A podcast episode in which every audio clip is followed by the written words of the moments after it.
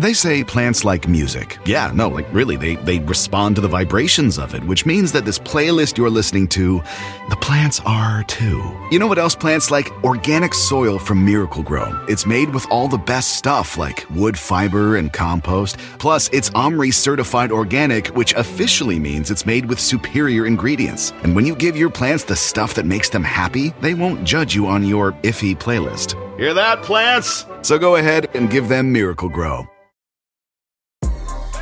Hey, this is DeRay, and welcome to Pod Save the People. This week we have the news as usual with me, Brittany Clinton Sam.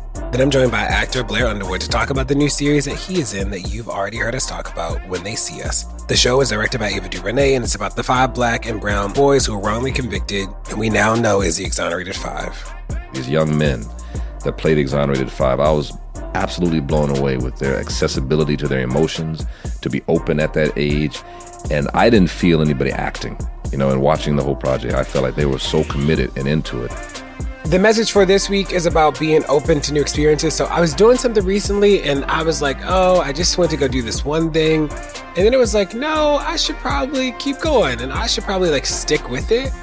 And I stuck with it and it turned into something really beautiful. I learned so much more than I would have learned if I had just walked away. And it's those sort of things that, like, part of it is trust your gut. Make sure that you listen to yourself and that you don't block yourself from joy or experiences that really can help change your mind. And I've been in so many places where I'm like, okay, came to do this one thing, I'm getting out, I gotta go, da da.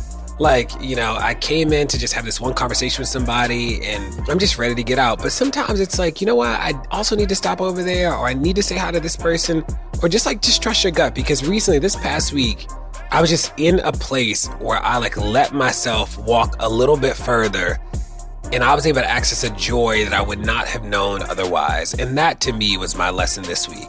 Let's go. Hey y'all, it's the news. This is Brittany Packnett at Miss Packyetti on all social media. And this is Sam Sinyangwe at Sam's Way on Twitter. And this is Clint Smith at Clint Smith III. I, I, I, and this is DeRay at DeRay D-R-A-Y on Twitter. Uh, hey Clint, happy Father's Day. Oh, pew, happy pew. Father's Day. Pew, pew, pew. I appreciate y'all. Big Papa Clint. Big Papa Clint. I, I, I. this is my first Father's Day as a father of two. I was telling Brittany before we started recording, I felt very lucky. So, you know, we're recording this on Sunday before we release it on Tuesday. And today, it was a great day. I woke up, I took my kids to the park, I came back, put them down for a nap. I watched the Women's World Cup, the U.S. women's team do their thing against Chile. And then we went to get a fried chicken brunch at this dope spot. And then I got the itis, which is usually like, great, oh, itis. Now I'm going to take a nap, lay back on my couch. But when you have kids, you can't do that. So the itis just becomes this cruel, terrible, insidious thing that's like, haha, now you're tired, but you got three hours left until bedtime. And so you just, uh, you push through it's been a good day. And I should also note that, as always, I'm thinking about on Father's Day and just as I do on Mother's Day, the incarcerated parents, the millions of incarcerated parents and their children, um, and how we have a system that makes it so difficult for people to even call their loved ones on the inside, for children and parents to stay in, in contact with one another. And I'm also thinking a lot this Father's Day about people fleeing from violence in other countries who are showing up at our southern border who want safety and security for their families, um, who are walking and traveling thousands of miles just to feel safe and to give their families and their children a better life. And I'm thinking of how terribly so many of our leaders are treating those folks. And, and I hope that there were moments of joy for them to the extent that they were able to find it on this Father's Day. Amen to that. You know, I, I also because I am one of them, often think of people who are without their fathers by whatever circumstance, um, incarceration, death, those that never had a relationship, those that have strained relationships. Mother's Day, Father's Day, they can be particularly difficult for folks who are experiencing that kind of loss in whatever way it manifests. But I'm also just filled with a lot of gratitude, even though my own father is no longer alive. My pastor from home, Pastor Popo, for a long time has been like a father to me. My mom's husband and stepdad, John, has been incredible and supportive. Reggie's dad has become like a father um, and will be soon my father in love, as I like to say. And so it's like, you know, dads, y'all, y'all deserve your day. The folks who are fathers and who are father figures, you deserve your day. DeRay, how's Calvin's Father's Day? Calvin's good. You know, it's funny. I, so my, my mother left, my father raised us so I call him. I'm like, "What you want for Father's Day?" He's like, "I don't want. That. I'm just so happy y'all are such good kids." You're like, "Okay, Dad. okay." Uh, it's funny. People ask me all the time, like, "What do I want to eat?" Like, I'm in all these places. They're like, "What do you want to eat?" I'm like, "Oh, spaghetti." They're like, "Did you eat a lot of spaghetti growing up?" It's like, yeah, because my father was such a guy in terms of cooking. So he would cook one meal on Sunday. We would eat it for seven days and then he'd make a new meal. So we'd get like a huge vat of spaghetti. If you were hungry, you put in the microwave, and that was food. It was like, okay, daddy. Spaghetti was the only thing my dad knew how to cook too. He would make crab cakes, and people were like, the crab cakes are great. You're like, yeah, they are great, but seven days for lunch and dinner, sort of a lot. but Calvin's cute. Sam, did you see your dad today? Where are you? Uh, I'm in New York. I, I, called him today. We had a conversation. He's in uh, Orlando, Florida. So you know, we just talked about life and we're just kicking it. We're talking about stuff. I don't know. Long distance Father's Day. anyway, so talking about the news today is actually a really incredible policy innovation going on in San Francisco right now uh, in the prosecutor's office. Uh, so, District Attorney George Gascon uh, has recently implemented a policy designed to address racial bias in decisions about uh, who to prosecute and how to prosecute people in the city of San Francisco. And the way that they're doing it now is that they have implemented a policy of removing or redacting the names and other identifying information about people before prosecutors make a decision about whether to charge them and what charges to prosecute them with. So this is the, only city in the country doing this that we know of so far, uh, but it is designed to correct really an extreme level of racial uh, disparity in prosecutions in San Francisco in particular. Uh, so in San Francisco, black people are about 6% of the population, uh, but more than a third of those charged by the district attorney. So I'm hopeful that this policy will ultimately bear results. And again, this is new. We haven't seen, you know, a whole lot of research evaluating whether this can actually work, but it's an example of, you know, an interesting innovation in the field uh, that hopefully uh, will bear fruit and then scale to other cities as well uh, as a way to reduce the racial disparity in prosecutions. This is something that seems like it would make a lot of sense, right? Uh, this is a strategy that people have employed in all different kinds of ways, both funny and more serious. And so I'm really fascinated by this innovation, especially because it just seems so simple in some ways. I'm hoping that the research bears out that people don't then try to make other associations. I remember when we talked on the podcast previously about the fact that despite the good intentions of banning the box, that people then made assumptions about the applicant's race and therefore their propensity to have been in jail based on their name or other identifying factors. And so I'm hoping that things like the neighborhood where the incident occurred or other elements don't lead people to lean on their biases in different ways and that this actually is a solution.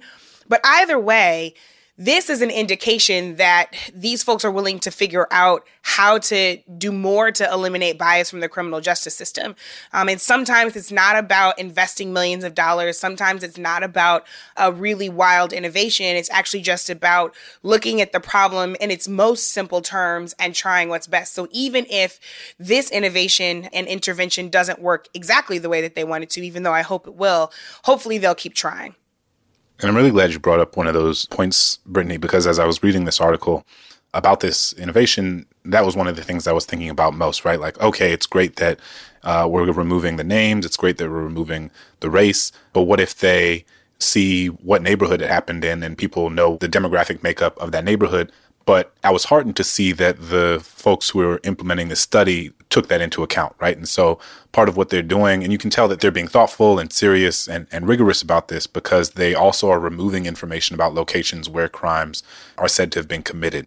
And so I think that that is a really important piece, right? Like finding all the means by which someone could make assumptions about the person who engaged in the criminal activity that they have been charged with or said to have been charged with and making sure that you account for all of those different factors. And then, you know, it is very difficult and near impossible to remove every single thing that would lead someone to make assumptions because human beings make assumptions about people. And oftentimes those assumptions are animated by a set of experiences, a set of messages that we've inundated and taken in, and, and that shapes the biases that we have. But I was really glad to see that the location piece was a part of this. And I also just didn't realize the extent to which, I mean, you know, it can be one of those things where we see statistics about disparities in arrests and disparities in incarceration all the time. But um, sometimes when you look at the numbers of a particular municipality, it can remind you of how stark the issues are. And so finding out that although black people make up only 6% of San Francisco's population, which I didn't realize there were so few black people in San Francisco at this point, they account for 41% of people arrested, 43% of those booked in jail, and 38% of cases filed by prosecutors between 2008 and 2014. And so this is a very real issue. Um, this is a, a, clearly something that needs to be addressed, and I'm hopeful that we will learn something that is able to be applied to different municipalities across the country. So I uh, used to work in human capital. That was my sort of field in education, and blind hiring processes have been a thing in the human capital space for a long time because the biases are real. I didn't know until preparing for this article today in this discussion that the blind process, the first time it was used in a way that researchers can track was with the Boston Symphony Orchestra. Uh, and it was in 1952. They were trying to uh, add more people to the orchestra because they had gotten a lot of racial discrimination complaints. And this is like the beginning of it, which was blind auditions. It was the beginning of it there. And it did change the makeup of orchestras and, and then it spread throughout the process. The hardest part in the hiring process is that there's a point where the demographic information people will just have to know it because like you'll interview the person and then when they come in for an interview you clearly know the demographics but it is interesting to account for people's biases in this way sam i hadn't thought about it being used in a prosecutor's office it'd be interesting to see these things scale I also it also makes me think about how much data we already have about prosecutors, but it's never been put in a way that people can access. So what would it look like if we just got a fraction of the data that prosecutors' offices have? I interned in the Baltimore uh, State's Attorney's Office when I was in college. And like I remember watching all the notes that were required for every prosecutor to put down on the files and I saw it all, you know? But like they were never rolled up in reports really. Like there was all this stuff that like it would totally change the way people made decisions. And I'm interested to think about how much other stuff like we've already collected the data, the data's already there, it's just never been analyzed. That could also push the profession to just make better and different decisions. Don't go anywhere. More Pod Save the People's coming. Pod Save the People is brought to you by Factor. Warmer, sunnier days are calling. Fuel up for them with Factor's no prep, no mess meals. Meet your wellness goals in time for summer thanks to the menu of chef crafted meals with options like Calorie Smart, Protein Plus, and Keto. Factor's fresh, never frozen meals are dietitian approved and ready to eat in just two minutes. So no matter how busy you are, you'll always have time to enjoy nutritious, great tasting meals. With 35 different meals and more than 60 add ons to choose from each week, you'll always have new flavors to explore. You can crush your wellness goals this May with dietitian approved meals and ingredients that you can trust. Make your day delicious from breakfast to dessert. Stay fueled with easy, nutritious options.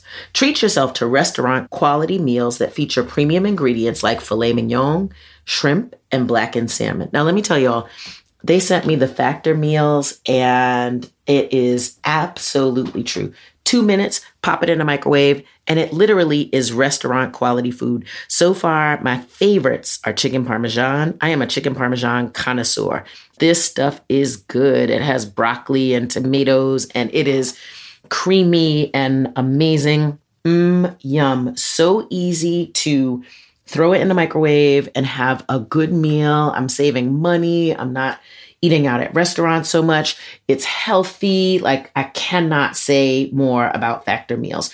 So if you want to be down with this, head to factormeals.com slash PSTP50 and use code PSTP50 to get 50% off your first box plus 20% off your next month. That's code PSTP50 at factormeals.com slash PSTP50 to get 50% off your first box plus 20% off your next month while your subscription is active. This is BVK for Ocean City Tourism, OCMD Streaming Audio. On March 11th, 2024, the title of the spot is STSA Leisure Summer. This is a 30 second composite stereo streaming audio mix. Get away with friends to the laid back Maryland coast, where you can catch up while casting off, and hang 10 while hanging out, where a day on board is never boring, and full throttle is half the fun, where you can sink a putt, raise a glass, and there's always room for one more round. Ocean City, Maryland, somewhere to smile about. Book your trip at OCOcean.com. Pod Save the People is brought to you by BetterHelp. Now, whew, y'all, the beginning of this year has just been a lot going on, like from work and family and friends, and just, you know, the weather's been awful in New York City and Baltimore. There are a lot of stresses happening, big and small. And we keep them bottled up, it can start to affect us negatively. Therapy is a safe space to get things off your chest and to figure out how to work through whatever's weighing you down. If you're thinking of starting therapy, give BetterHelp a try. It's entirely online, designed to be convenient, flexible, and suited to your schedule. Just fill out a brief questionnaire to get matched with a licensed therapist and switch therapists anytime for no additional charge. Get it off your chest with BetterHelp. Visit betterhelp.com slash people today to get 10% off your first month. That's BetterHelp, H-E-L-P dot com slash people.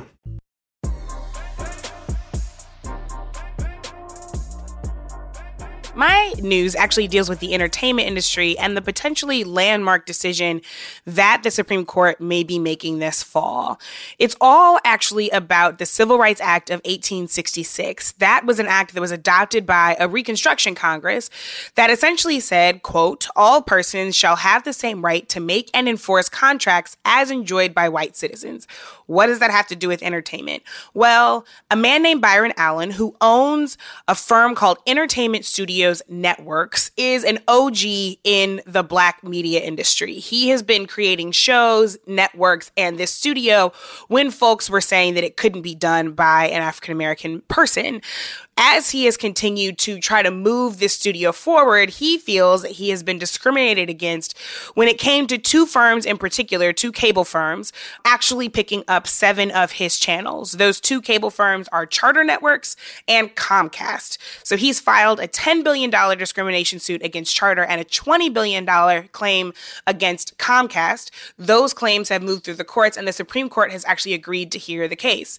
As you can imagine, Comcast and Charter have come come forward with appeals. But interestingly, they have actually urged the Supreme Court to hear the case in those appeals because both of those firms want to make sure that there is a federal civil rights ruling from this case that actually, quote, requires proof of actual discrimination. Because the question here is not just about whether or not black media companies have a more difficult time, but whether or not Comcast and Charter in particular are guilty of discriminatory intent.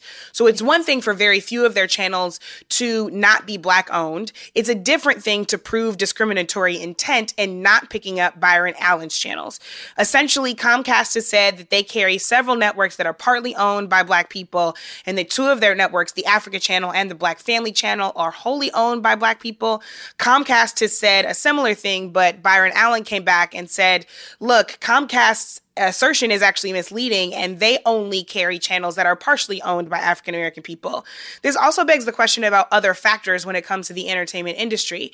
If you can't prove discriminatory intent and folks from Comcast and Charter come back and say, hey, the quality wasn't high enough or this is appealing to audiences that we've already got covered on our channels, well, then this begs the question about access and resources that are available to television studios like Byron Allen's. If we talk about quality, can we actually do that without recognizing the lack of resources that studios owned by people of color have access to. But I wanted to bring this here, especially knowing that we talk all the time about justice, but that culture and justice deeply influence each other. We can think about this week's interview with Blair Underwood and his role in When They See Us as more evidence that the culture and media and television and art can help change the justice system as we know it. And there are more and more creators of color who are choosing alternatives. And so this is certainly a case to watch as Byron Allen tries to make a seat at the table for black folks in traditional media spaces.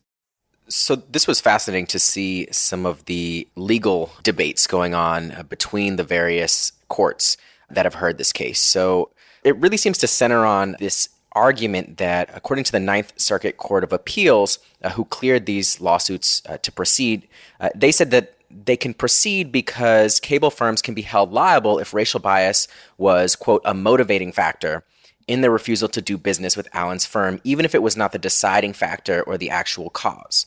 Now, what the firms are saying is that, in fact, racial bias has to be the deciding factor in order for this to be upheld. And that if it's one of many factors, even if racial bias existed, if it cannot be proved that it's actually the deciding factor, that without racial bias, uh, there would have been a different outcome, that would suddenly mean that they did not have a case. Uh, so uh, it's just fascinating that these types of arguments, they're still trying to sort of figure out at what point does racial bias and racial discrimination actually constitute a deprivation of one's rights? And, you know, of course, the courts that are hearing this, unfortunately, at the Supreme Court level, are very conservative. And so, you know, this is just another example of, of how what is defined as racism and what we're entitled to in terms of compensation and, and our legal rights are being defined by a court that, in many cases, may not understand or agree with what those rights should be. I'm hopeful, though I'm not confident in our current Supreme Court's ability to understand the nature of how discrimination even works. And I think about how the Supreme Court has again and again demonstrated that it does not have the capacity to understand the historical structures that shape the contemporary landscape of inequality and the capacity to have any recognition of the very real role that discrimination and discriminatory intent uh, on a structural level, not even on an interpersonal level necessarily, how that shapes the opportunities that certain people have and don't have. And so I think we saw an example of this in the Voting Rights Act legislation, which was, I believe, 2013, where they gutted Section 5 of the Voting Rights Act. And I remember Ruth Bader Ginsburg, I think, was the person who had a quote where she said, because I think Justice Roberts' rationale was that the rules about protecting the right to vote for people in the South were no longer necessary because there had been a growth in the number of black people um, and historically disadvantaged communities who were voting. And Ruth Bader Ginsburg, I think, said that that type of argument was like saying, oh, well, we don't need an umbrella anymore because we're no longer getting wet, even though it's still raining. So I think that that's an example of the sort of absurdity with which this court understands race. But on on some good news, I think Brittany spoke to the importance of having different outlets and different spaces with which to share stories of Black life. I saw that Netflix tweeted out that When They See Us has been the most watched Netflix series in the United States every single day since it premiered on May 31st. And they tweeted that out a few days ago. So shout out to Ava, shout out to the cast, the crew, the exonerated five. And I think that the more people we get in positions of creative authority and the more people we include in those spaces, the more we're going to continue to disrupt dominant narratives that have existed. And these narratives and the people who have benefited from them will crumble um, because they no longer become the only people who get to tell the story. And we've shown that these shows not only are important in a justice oriented way, but also are able to be successful, right? And to be watched and to, to make a lot of money. We've said a lot already. I'll just say, I, so I know Byron, talked to Byron on several occasions. But what I appreciate about him, when I learned about the lawsuit, what I appreciate about him every time I talk to him is that he is definitely willing to go to the end of everything, like to fight, to sue, to push, to use every mechanism to make sure black people are represented fairly. And that I think is important. This court is disappointing. Like every time they make a decision, you have no clue where the 5 4 is going to split you know, Clarence Thomas just wrote that random opinion recently. like, Clarence, you haven't said anything in eons. And then this is what you say. So I'm nervous about that. But, you know, in a functioning democracy, we see every single branch be one that has a check and balance on the other. We clearly aren't there yet because, you know, everything's falling apart. But I'm hopeful about this and I appreciate that he's willing to fight it this far. I also think the lower courts disagreeing is interesting and good. And I hope that that continues to happen across the country around some of these big issues, that the lower courts will actually be really aggressive about forcing the Supreme Court to make decisions in things that really matter around race. So, for my news, I've been thinking about this piece that was written by Nick Hanauer in The Atlantic last week. And he is the founder of the public policy incubator Civic Ventures um, and has done a lot of venture capital and has been very involved in the philanthropic world, specifically as it relates to education. And Hanauer argues that there's this idea in philanthropy around what he calls educationalism, which says that if we modernize our curricula and our teaching methods, if we substantially increase school funding, root out bad teachers, open enough charter schools, that American children, especially low income and working class communities, would start learning again and we'd be able to achieve economic equity. And that graduation rates and wages would increase, poverty and inequality would decrease, and the sort of larger public commitment to democracy would be restored and everything would be hunky dory. But he says what he realized decades later is that this idea of educationalism is tragically misguided. American workers are struggling in large part because they're underpaid, not necessarily because they don't have a certain degree or haven't been educated to the extent to which they need to be. And they are underpaid because of 40 years of trickle down policy, starting with the Reagan administration, that have rigged the economy in favor of wealthy people like him. And to be clear, that is not to say that education doesn't matter. It clearly does. But if we have to understand what education is providing people and what sort of opportunities it is or is not providing people in sort of historical and social and economic context that we currently find ourselves in. He also goes on to write that Americans are right now more highly educated than ever. But despite that, and despite nearly record low unemployment, most American workers at all levels of educational attainment across the spectrum have seen little to any wage growth since 2000, so over the last 20 years. From 1979 to 2017, the average real annual wage of the top 1% of Americans rose 156%, and the top 0.01% wages rose by 343%, while the purchasing power of the average American's paycheck did not increase. It is worth noting that Americans with college degrees enjoy significant wage premiums over those who don't have them, but even with that advantage, adjusted for inflation, hourly wages for recent college graduates have barely budged again since 2000. And the bottom 60% of college graduates earn less than that group did in the year 2000. A college diploma basically is no longer a guaranteed passport to the middle class. And this is all to say that education means a lot. We are teachers. We have been teachers. We continue to be teachers. We've committed our lives to public education in many ways, but we have to recognize that we need to invest in our schools 100%. Uh, but we also need to invest in high quality housing and healthcare and childcare, social services and mental health and, and all of these different things that are the sort of prerequisites necessary to secure the American dream, so to speak, or middle class life. And that if we're not creating those foundations, people will continue to become more educated as they have over the last 30 years, but they will not have the economic outcomes or have the same level of economic mobility that they have in the past. I, like you, Clint, am always glad to see when someone corrects themselves, especially publicly, especially when that person takes the onus upon themselves to do the work of privileged people and to get other folks like them to see the light. Um, we often talk about white folks' work, men's work, rich people's work. If you possess privilege, part of your work, part of your role in equity work is getting together with the other folks who share that privilege because they will hear you differently and receive your evolved perspective differently. And so certainly there's a great more deal of work to be done, but I do see this as a step in the right direction because this is a part of the conversation that those of us who are people of color, who are folks from low income backgrounds, who possess marginalized identities and have been working in education for a long time have been saying I, I remember when the three of us kind of entered this space, all the talk was a great teacher can make the difference, that it's just a great teacher, great school leaders, and great schools. And that's going to change everything.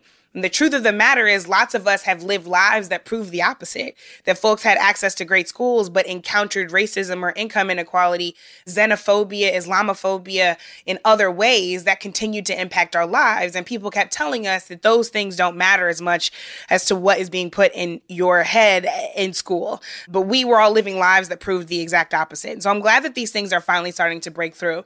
And that intersectional lens requires that we assess all of those systems of oppression how they interact in a single person's life, and how we are simultaneously solving for those issues. So, to your point, I often tell people if your solution toward criminal justice does not include housing, education, healthcare, employment, childcare, etc., then your solution will ultimately be insufficient because it only addresses one of the issues that people face in their lives.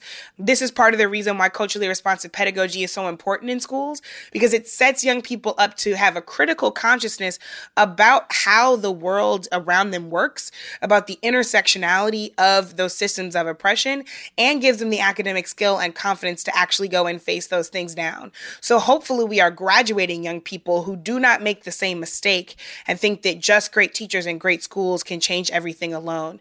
The thing that I did see missing in this piece, though, was any kind of race analysis. Certainly, income inequality is critically important, but if you are not bringing a racialized lens to income inequality by itself, um, let alone these other intersectional issues, then still the scope is, is limited. Uh, so, one of the things that really stood out to me about this article was this line Educationism appeals to the wealthy and powerful because it tells us what we want to hear, that we can help restore shared prosperity without sharing our wealth or power. And that stood out to me because it, it, made me reflect on some of the sort of broader social and political forces that shape how we develop public policies, how philanthropy operates. And in large part, it is this critique of folks in positions of power, folks in philanthropy, not really wanting to change the underlying structural factors that have brought them to those positions of power in the first place, and instead sort of making investments in what are sort of the most politically convenient or politically easy thing to do. And that often ends up being investing in education. And it made me reflect also on these stigmas that are often associated with investing in adults, right? I think oftentimes investing in kids, investing in schools is something that, at least to a broader degree than some other issues, you can get sort of bipartisan support. You can get support among folks with a lot of money and power to make some of those investments, although surely there's a lot more investment that needs to happen in the public education system. But you contrast that with investments in adults, uh, whether that is making sure that folks have jobs, making sure that folks who are returning from incarceration have opportunities, making sure that wages are higher so that those very people who are in those corporations that often have a philanthropic arm, well, many of those corporations have policies that are making sure uh, that a large proportion of their workers continue to live in poverty, right? Uh, with minimum wages that are far below what would be required to make a living. And so this is a sort of broader critique on the idea that charity or that making investments in in things that I think many people agree with and that, that sound good may not necessarily be targeted to the scale of the problem. And again, with the racial analysis, you look at issues like the racial wealth gap and what we're seeing in the broader conversation about the role of education in, in shaping economic outcomes is also true when you look at the racial wealth gap.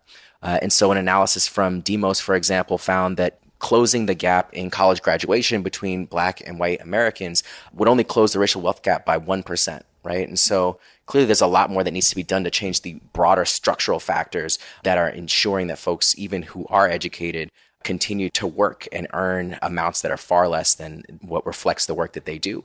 And that requires raising taxes on the wealthy and it requires changing the way that corporations do business in America.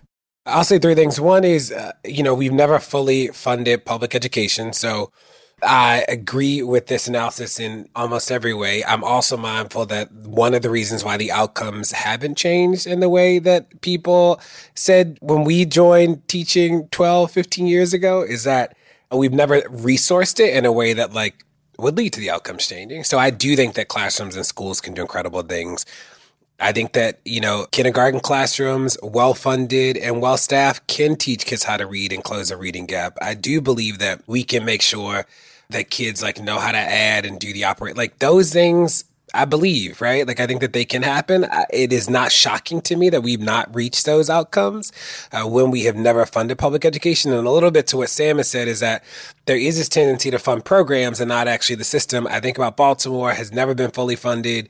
What does it mean that we would sit in cabinet meetings and make really tough decisions about an elevator or fixing stairs or books? Like, there wasn't enough money to actually fund it equitably.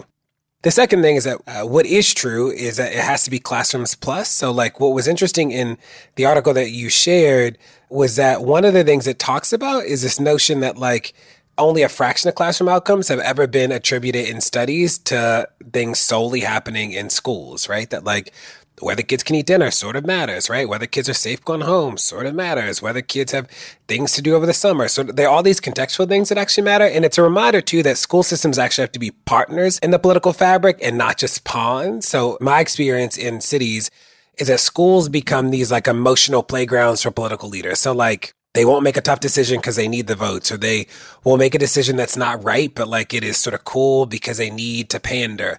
And that like superintendent should be as important as the person who's deciding zoning, as important as the person who is deciding parks and recs, anything else in the city, police people, like firefighters, like the superintendent should be a part of all the discussion. I was always mindful in Baltimore that if you needed to get a message to every single home in the city of Baltimore on one day, the only way to do that was a school system. We could backpack a message home and it would get to every single uh, house with a child for all intents and purposes, and no other apparatus in the city could do that. And like I was always mindful too of what does it mean that, and you know, I use Baltimore as an example. We employed as many people as the city itself. And the last thing I'll say is that I worry about these conversations about education a lot. I was just in one, uh, and I was looking at some of the Baltimore numbers, right? And like, I was looking at DC number, uh, anybody's numbers at this point, any urban school system, and the numbers are really bad. And it's like either you think that all the kids are dumb, or you acknowledge that adults for years and years have just failed young people at scale. Like there's really no reason why we have 30% graduation rates. That is like a failure of adults to invest and create supports either in school or in communities. There's no reason why only two in 10 kids can read in a lot of school systems. Like that is not kids who didn't show up ready. That was adults who didn't invest in ways that would change the outcomes. So mine is about these sheriffs. So I didn't even know. So interesting thing about sheriffs, what makes them different from police chiefs, if you didn't know, is that sheriffs are elected. So accountability is really hard across the country for sheriffs because a police chief is normally appointed by the mayor. So you put pressure on the city council or the mayor to change the sheriff. Sheriffs are elected on their own. So when they do wild things, it almost always has to be a violation of the law just because there's never been great recall strategies for sheriffs around the country or great energy. But there's this article that ProPublica put out called Wasted Funds Destroy Property How Sheriffs Undermine Their Successors After Losing Reelection. It's by Connor Sheets, who writes for AL.com. Connor is a great reporter. He's done a lot of incredible reporting about race and justice over the years. But this one details a set of sheriffs in Alabama who essentially sabotage their successors. So it opens with the story of Phil Sims, who became the sheriff after Scott Walls lost. And when he comes into the building on his first day, he realizes that they have drilled holes in the cell phones of the top leaders of the past administration. They have destroyed iPhones and Androids that belong to the last sheriff and his top brass. They've removed the hard drives from every computer from the old sheriff and the deputies, and they've just destroyed a whole set of records. What they go on to show is that this is not unique just to this one town in Alabama, but they tracked where a sheriff lost an election. They also showed that sheriffs suddenly were paying out money to themselves, that they were just diverting hundreds of thousands of dollars uh, to themselves from reimbursements. There's one town where they just bought like five barrels of um, detergent, like liquid detergent, like to wash the dishes. They bought like thousands of dollars worth of toilet paper that they're just wasting money to sabotage the successor. And there has to be a mechanism to stop this. It's like when people ask us why are we hesitant about the police or about people who are in those roles, it's like, you know, sheriffs run the jails. They have no real public oversight besides the election that happens every four years. There are no hearings that normally happen with sheriffs. Like they are just doing their own thing. And you think about all the money we pump into those systems with really bad outcomes already, but they're up here sabotaging the next people. So imagine what records they destroy that we'll never know. Imagine if there's a reform elected sheriff who comes in who wants to clean up all the mess that was made before and do right or like prosecute crimes by the last people. It's like literally they just destroyed stuff. That would be unacceptable in any other government agency. And I hope that in Alabama they change the laws to provide some sort of accountability. And I hope that the DOJ at the federal level investigates these sheriffs so that they are held accountable. What this made me think of more than anything is, as we've talked about on the podcast before, um, you know, there are around 18,000 police departments in the United States. And I think about how over the past decade, local journalism has been decimated. And I'm thinking so much about who is investigating and holding these 18,000 police departments accountable. And I'm worried about the fact that we don't have enough local journalists who are able to hold these institutions accountable. And it did lead me to think about how we have fewer and fewer spaces that are able to tell stories like this and how that's incredibly disconcerting. So, in reading this article, one of the things that really stood out to me was the fact that so many of the potential revenue streams for the sheriffs that previous sheriffs were cutting into were built off of activities that never should have been authorized in the first place. So, you know, one of the stories here is about a sheriff that before he leaves office, his name was Sheriff Leroy Upshaw in Barbour County.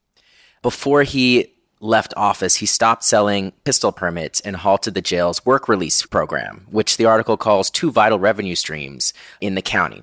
So actually, like the way that they make money off of the work release program is by exploiting folks who are incarcerated there. And that's sort of what this sheriff cut in order to, the article at least presumes to spite the incoming sheriff. But like that really shouldn't be reinstated. Why are the revenue streams for these sheriffs in the first place uh, coming from things like exploiting uh, folks who are incarcerated there, selling weapons and pistol permits? Those don't seem to be things that sheriffs should be able to raise money from anyway. So, on top of, I think, the political effect of having incoming sheriffs being disadvantaged or spited uh, or having evidence destroyed and undermined by outgoing sheriffs, I think that this also sparks a broader conversation about like the economics of sheriff's departments um, and how those are often built off of exploitation and practices that should no longer be authorized in the first place. I'm still not fully clear, nor can I fully wrap my arms completely around exactly what a sheriff does because it looks a little different in every space. And even though sheriffs are tied more to democracy than, say, a police chief that is appointed by a mayor or a board of alder people, we still see in stories like these all of the ways that things are done in the dark. To your point, Sam, about how revenue is raised, about all of these decisions that get made even by somebody who is democratically elected, that we have no engagement with as the public, that we have no transparency around, that we have no knowledge of. And so we have to remember that these systems are intentionally complex and not be intimidated when it feels like every round goes higher and we're never going to get to the bottom of this thing because we keep finding out something else that's damaging, that's worrisome, that's dangerous. But it is a reminder that every time we think we've got a simple solution, we have to remember just how complex this whole thing is. That's the news. Hey, you're listening to Pod Save the People. Stay tuned, there's more to come. As a chef and a restaurant owner, I'm as meticulous about my cookware as I am about my ingredients. That's why I love Made in Cookware. Each pan they make isn't just designed to perform, it's crafted to last. As a mom, I love that I can trust Made in. It's made from the world's finest materials, so I can feel good about what I'm feeding my family. I'm Chef Brooke Williamson, and I use Made in Cookware. Here you are, BPMs high, sweat dripping, body moving, tongue panting. You're working hard, real hard, and you're thirsty. You need vitamins, nutrients for peak performance and energy. And your plants do too. Aw, I mean, just look at the little guy. Water soluble plant food from Miracle-Gro is full of essential nutrients. Just a little scoop into your watering can, and boom, instant feeding and bigger, more beautiful plants. It's kind of like a sports drink for your plants. You may have to suffer from heat, but your plants do not. You can start your day off right when you find a professional on Angi to get your plumbing right first. Connect with skilled professionals to get all your home projects done well. Visit Angi.com. You can do this when you Angi that. And now, my conversation with actor Blair Underwood, who joined me to talk about When They See Us. The show is directed by Ava DuVernay, and it's about the five black and brown boys who were wrongly convicted, and we now know is the exonerated five. Blair, thanks so much for joining us today on Pod Save the People. Hey, man. Thanks for having me. I appreciate you. I'm excited to talk about when they see us, and, and we can jump right in. Do you remember the case from 89? Like, do you remember this in the news and on TV? I do. You know, I was living in New York from 1985 to just a year and a half, 1986, and I moved out to Los Angeles, and I was out here at the time this was, I think, it was April 19th, uh, 1989. But I, I just remember seeing it on the news and hearing about it, and I remember that feeling that you know you often have. I, I grew up really all over because my dad was a, a military guy; he was in the army, but spent a lot of time in Virginia, especially. And I just remember as a kid, every time you'd see a, a crime on TV, and especially if somebody was accused of the crime and if they were black, you would just kind of hope and pray, please don't let it be a brother. Please don't let it be a brother. And I remember that feeling with the so called Central Park Five, then, now the exonerated five. But I remember seeing that, saying, please don't let it be true. Please, God, don't let it be true. Because, you know, it represents all of us. You know, I was so young. I was born in 85. So I remember this case like being an adult and being like, wow, that thing happened so long ago. That was bad. What did you learn new about the case this go round now that you, I mean, you know it so much better because you were a part of when they see us, but were there things that you know now that you just had no clue about? Well, you know, there's a lot of it actually, because I just knew the broad strokes of it. You know, my character was Robert Burns, and he represented Yusef Salaam, one of the, the five, of course. And Robert or Bobby Burns was the divorce attorney for Yusef's mother, Sharon Salaam. He was a successful divorce attorney by all accounts. He had his own place and, and practice up in Harlem, but he was not a criminal attorney. So it really wasn't his skill set to, to represent him in this criminal trial. But the Salaam family trusted him, they loved him. Uh, he was a friend, and he had done such an admirable job in the divorce proceedings for Sharon Salaam. So for me, it was important just in the telling of, of this character, just specifically for what I was doing, uh, was not to make him in any way come off as inadequate or, or, or, bumbling or foolish or anything like that. It was just he was trying hard and he was a bit over his head in terms of just the arena he was playing in. It was just a different language, legalese, you know, from divorce to criminal law. But the things I learned mostly was about the case and the individuals um, that populated the case, not just those five boys. And we have to remember if you haven't seen it or if you're not familiar with the story, that these were 14, 15 year old boys, and the oldest was Korey Wise at 16 years old. They're kids when all this happened. So, you know, the fact that there was no DNA from any of the five, with the jogger, of course, Patricia Meili, who was uh, beaten and, and raped that evening, none of their DNA was on her at all. The fact that there were confession tapes, but they were forced, coerced confession tapes but you know, when people hear the broad strokes of the story, they're like, "Well, how could that happen?" And and it's important that we understand there are a lot of things that happen in terms of evidence that obfuscates and muddies the waters. And when you have 14, 15 year old boys who are sleep deprived and they're scared to death for hours upon hours and they're being asked these questions and interrogated by professional interrogators in the, in the police officers, not with their mothers, not with their parents, not with an attorney present. You know, all of that is, is suspect. So you can see how people can confess. And you always ask yourself, why would you confess to a murder you didn't do? Why would you confess to something you didn't do? But it happens all the time. And when you put those elements in there, a lot of it is sleep deprivation. A lot of it is just being tripped up with the right questions at the right time. And people being scared and being told, as these 14, 15, 16 year old boys were told, if you just do what you're told, you can go home. You want to go home, right? You know what? Just tell us what we want to hear. You can go home. So there's a lot of that. But when people look at just the evidence, they say, wait a minute, they, well, they confessed. Well, it's not that easy. It's never that easy. How did this role come to you? How did you how did you say yes?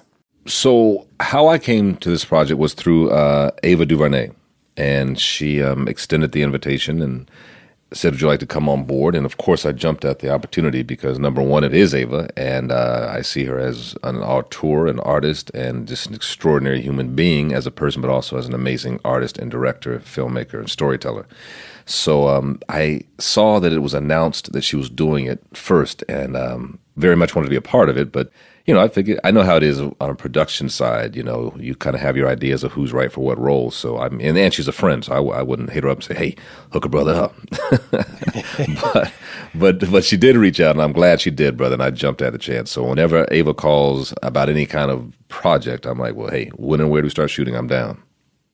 And how did you all prepare for it? Was it like did you have sort of just like sit downs where people walked you through the evidence outside of the script or was it all centered around the script and then i don't know how is like preparation so that you could understand the nuances of it well enough to play the character yeah, it's a great question. You know, I, I missed the first week because uh, they had the whole table read with all of the exonerated five and all the cast and crew, of course.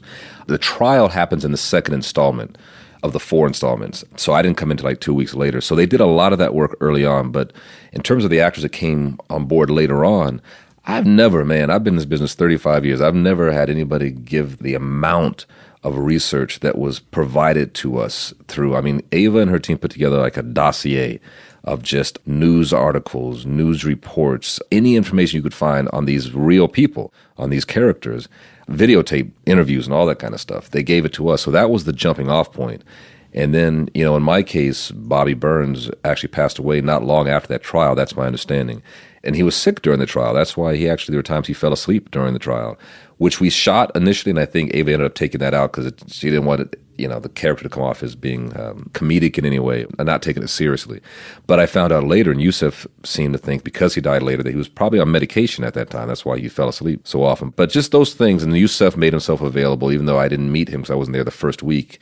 He wasn't able to be there when I shot two weeks later, but we spoke a number of times on the phone. He gave me a lot of insight into to our relationship, you know, his attorney Bobby and, and him at 16 years old. Ava has said publicly before that there was grief counseling on set because the topic was so heavy. Had you had that experience before? No, bruh, I'm telling you that Ava's a whole other level. let me just let me just say that. But I've never been involved in a situation or a project. I've done some deep, you know, heavy subject matter type stuff where the producers provided grief counseling. And and again, I'm in LA preparing to go to New York to shoot this. They're shooting two weeks in, and I get these emails from the production saying, "Okay, we're dealing with some very heavy subject matter." And um, if you need to speak to someone or talk to someone, this is a grief counselor. Here's a phone number. This and the other. I'm like, these folks are going in. I don't know what they're doing over in New York, but they're going in.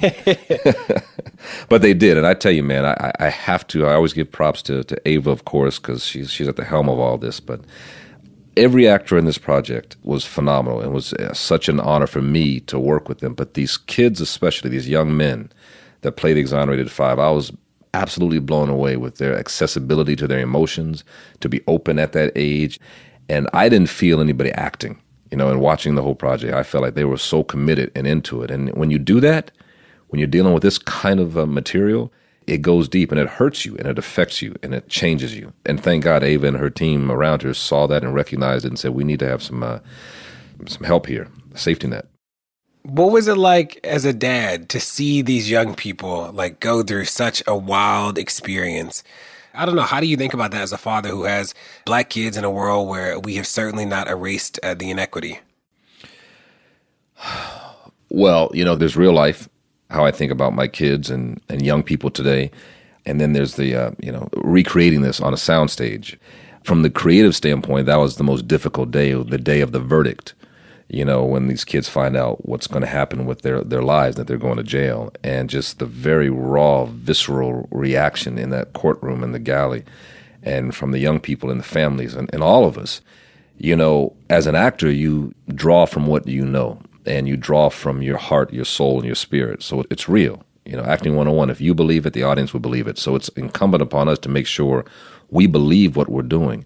So your central nervous system doesn't know you're acting.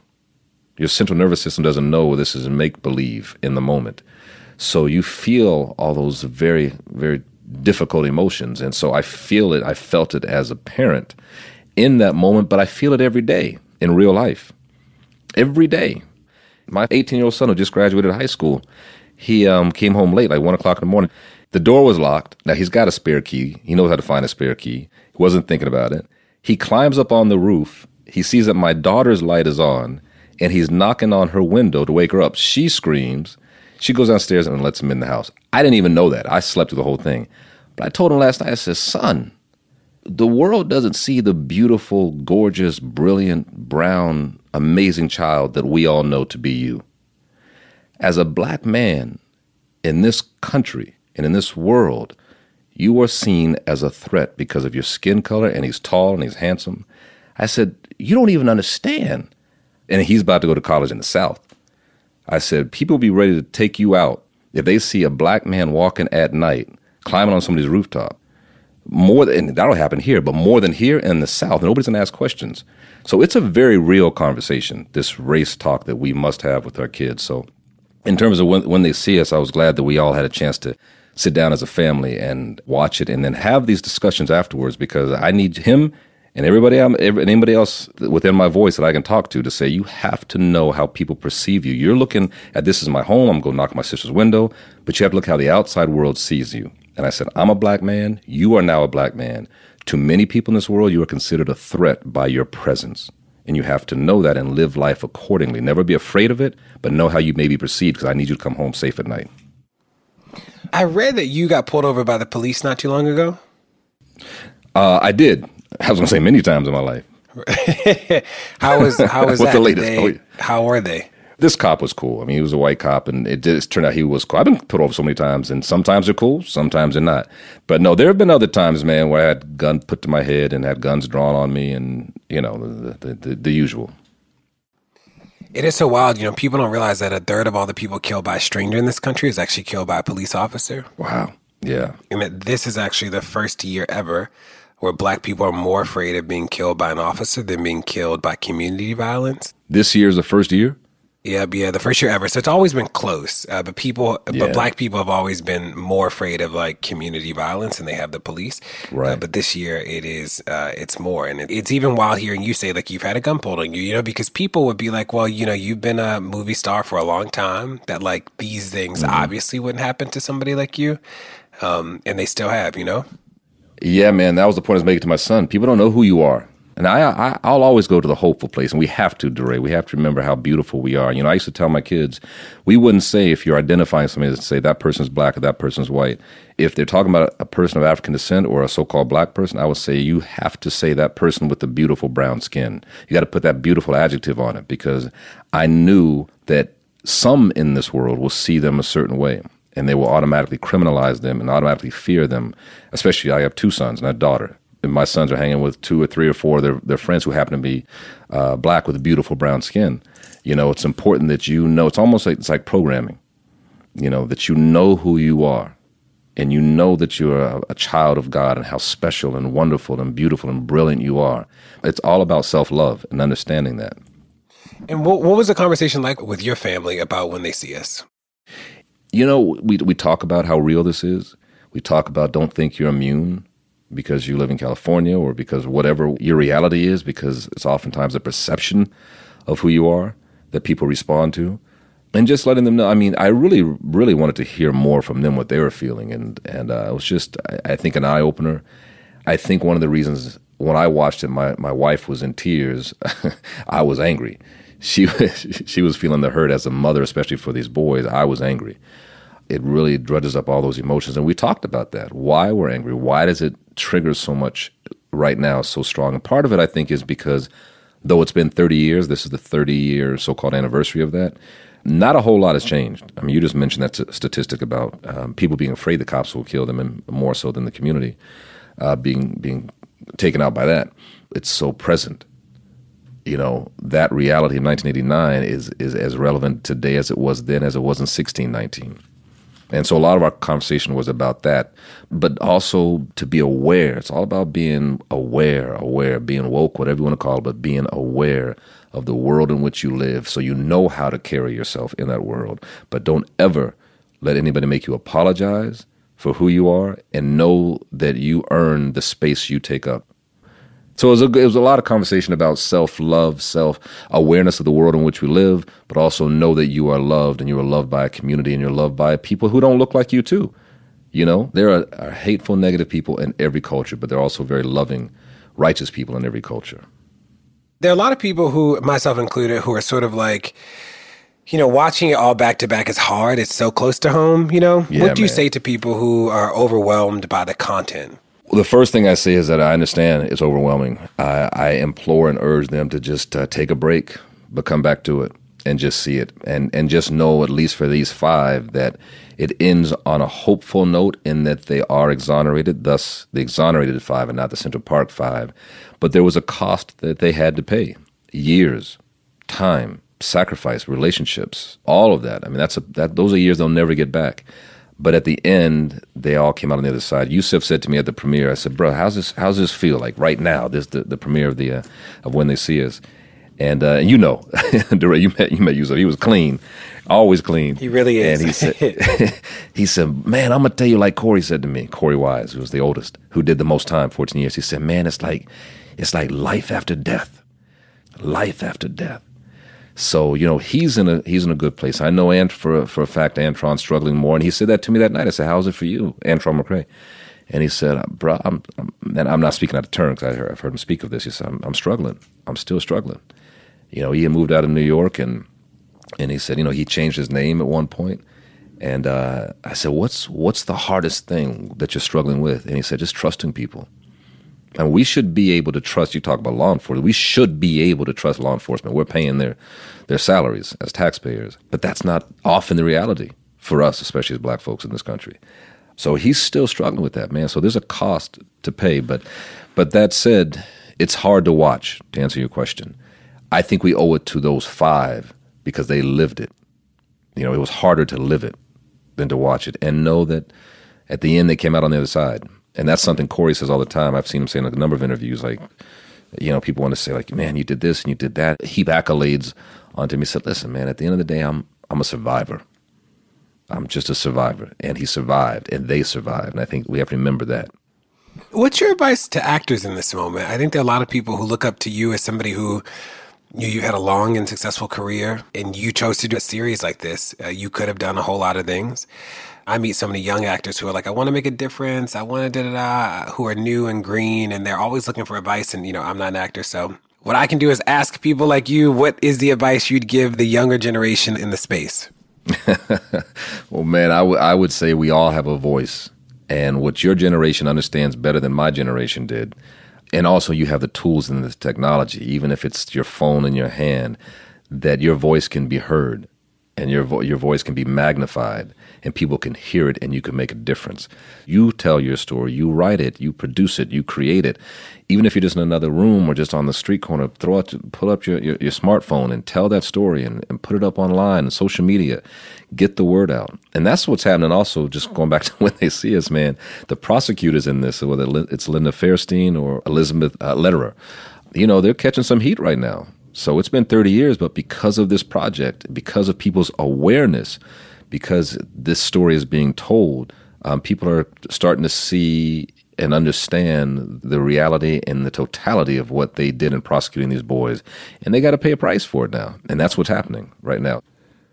Well, two questions we ask everybody. One is, um, what do you say to people in this moment who are losing hope? There are a lot of people, right, who have voted, they've emailed, they protested, they've called, they've done all the things. And, you know, there's some people who watch a series like when they see us and it is overwhelming to them and their hope is challenged, right? They sort of are like, wow, we're screwed. This is really hard. Yeah. What do you say to people in those moments? First and foremost, look how far we've come. Look how far we from whence we have come. You know, know your history learn your history, learn about the people who have, have made changes and made differences. Martin Luther King, of course, uh, Sojourner Truth, Harriet Tubman, the ones we hear about, but there are thousands of others who are unsung heroes. But you got, but you got to dig for them and find them and look in your own community, look in, in your families. To me, that's why it's important to know when you see somebody and touch them, somebody close to you who's accessible, to know that they've kind of come through this. And it's just about having knowledge knowledge so you can navigate the world in which we live. And just know that we have come this far and we will continue to grow and we will continue to progress and we will continue to thrive as a people. And what's a piece of advice you've gotten over the years that stuck with you? I think some of the best advice I was ever given was those who you allow to define you will confine you. Those who you allow to define you, and I say as actually was said to me, those who define you will confine you, but I changed it to those who you allow to define you, will confine you. In other words, don't let somebody tell you who you are. Know where you came from. Know you came from strength. Know you came from perseverance. And we're here. And it's only going to get better. Never see yourself as, or your skin color, and definitely not your culture, as a liability. I've always seen my, my dark skin as an asset to this country, to our community, to our culture. Well, thanks for making time to talk today. I'm thankful. I hope more people watch it. It already looks like a ton of people are watching it already. So I hope that you're able to help add context to why it's important. Well, DeRay, I listen, I appreciate you. I appreciate the time and taking time to talk to me and talk about the project. So I appreciate you. Well, that's it. Thanks so much for tuning in to Pod Save the People this week. Tell your friends to check it out. Make sure to rate it wherever you get your podcast, whether it's Apple Podcasts or somewhere else. And we'll see you next week.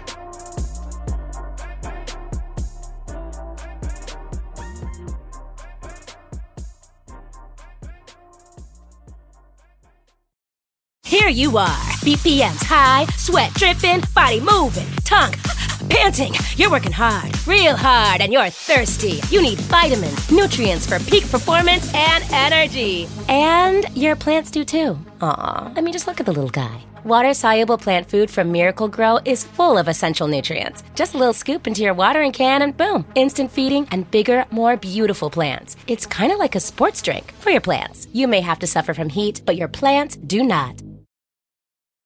You can start your day off right when you find a professional on Angi to get your plumbing right first.